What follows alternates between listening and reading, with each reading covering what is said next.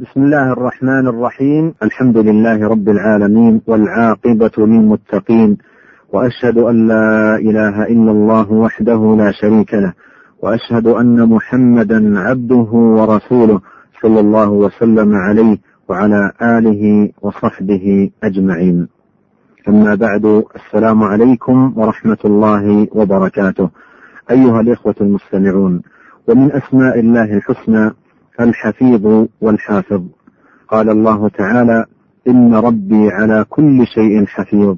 وقال تعالى وربك على كل شيء حفيظ. وقال تعالى والذين اتخذوا من دونه أولياء الله حفيظ عليهم وما أنت عليهم بوكيل. وقال تعالى فالله خير حافظا وهو أرحم الراحمين. وقال تعالى وكنا لهم حافظين. وقال تعالى إنا نحن نزلنا الذكر وإنا له لحافظون.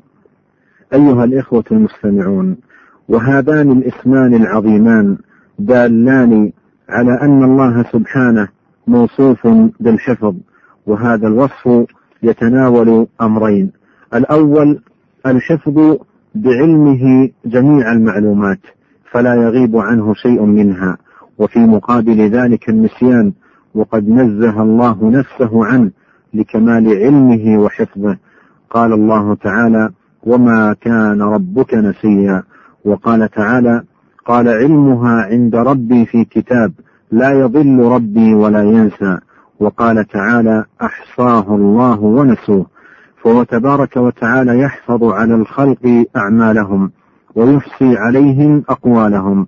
ويعلم نياتهم وما تكن صدورهم ولا تغيب عنه غائبة ولا تخفى عليه خافية. وكتب ذلك في اللوح المحفوظ. قال تعالى وكل شيء فعلوه في الزبر وكل صغير وكبير مستطر. ووكل سبحانه ملائكة كراما كاتبين يحفظون على العباد أعمالهم. قال تعالى إن كل نفس لما عليها حافظ. وقال تعالى وإن عليكم لحافظين كراما كاتبين يعلمون ما تفعلون. وهذا المعنى من حفظه سبحانه يقتضي إحاطة علمه بأحوال العباد كلها ظاهرها وباطنها سرها وعلنها وكتابته في اللوح المحفوظ وفي الصحف التي في أيدي الملائكة وعلمه بمقاديرها وكمالها ونقصها. ومقادير جزائها في الثواب والعقاب ثم مجازاتهم عليها بفضله وعدله. الثاني أنه تعالى الحافظ للمخلوقات من سماء وأرض وما فيهما لتبقى مدة بقائها فلا تزول ولا تبتر ولا تميد ولا يسقط شيء على شيء وهو سبحانه وتعالى لا يثقله ولا يعجزه شيء من ذلك كما قال الله تعالى ولا يؤوده حفظهما. يحفظ سبحانه السماء أن تقع على الأرض.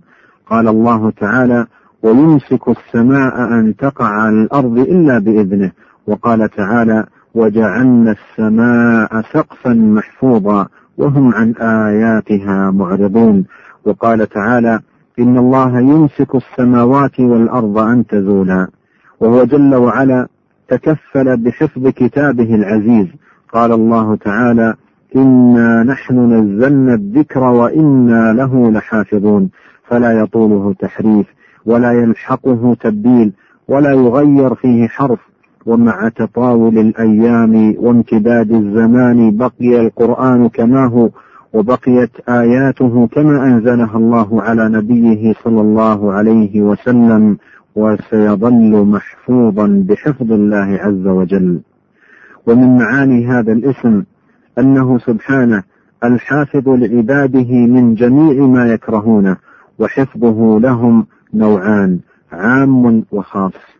فالعام حفظه لهم بتيسيره لهم الطعام والشراب والهواء وهدايتهم إلى مصالحهم وإلى ما قدر لهم وقضى لهم من ضرورات وحاجات وهي الهداية العامة التي قال عنها سبحانه الذي أعطى كل شيء خلقه ثم هدى وحفظهم بدفع أصناف المكاره والمضار والشرور وهذا الحفظ يشترك فيه البر والفاجر بل الحيوانات وغيرها.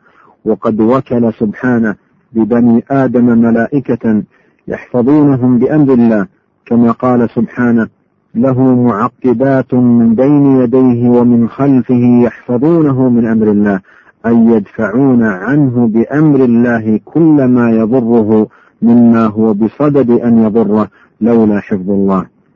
والخاص حفظه لأوليائه إضافة إلى ما تقدم بحفظ إيمانهم من الشبه المضلة والفتن الجارفة والشهوات المهلكة فيعافيهم منها.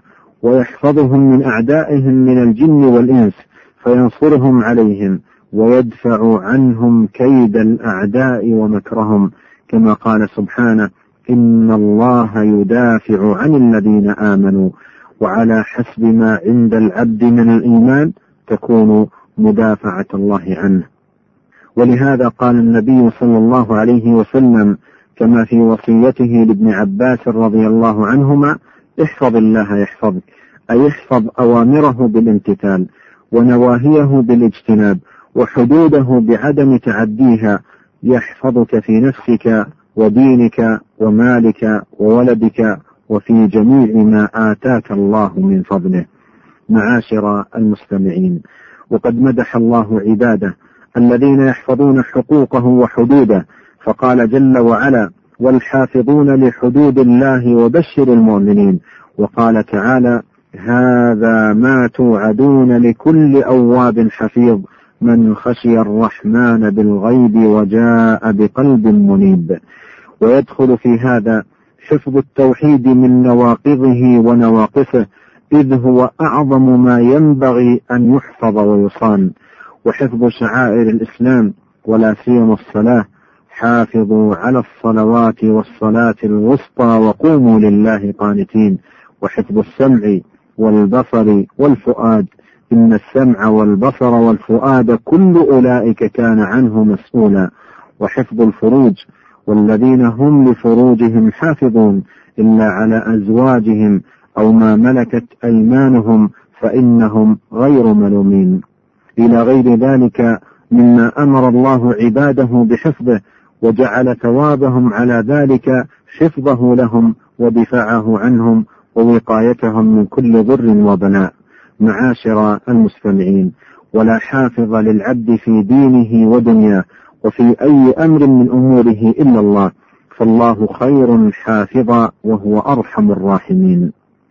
وكم هو جميل بالعبد مع حفظه لما أمره الله بحفظه أن يتوجه إلى الله بالدعاء أن يعافيه في دينه ودنياه وأن يحفظه من كل شر وبلاء وفي المسند وغيره عن ابن عمر رضي الله عنهما قال لم يكن رسول الله صلى الله عليه وسلم يدع هؤلاء الدعوات حين يمسي وحين يصبح. اللهم إني أسألك العافية في الدنيا والآخرة. اللهم إني أسألك العفو والعافية في ديني ودنياي وأهلي ومالي. اللهم استر عوراتي وآمن روعاتي. اللهم احفظني من بين يدي ومن خلفي وعن يميني وعن شمالي ومن فوقي. وأعوذ بعظمتك أن أغتال من تحتي. وبهذا الدعاء المبارك نختم هذه الحلقة. وإلى الملتقى في الحلقة القادمة إن شاء الله. أترككم بحفظ الله. والسلام عليكم ورحمة الله وبركاته.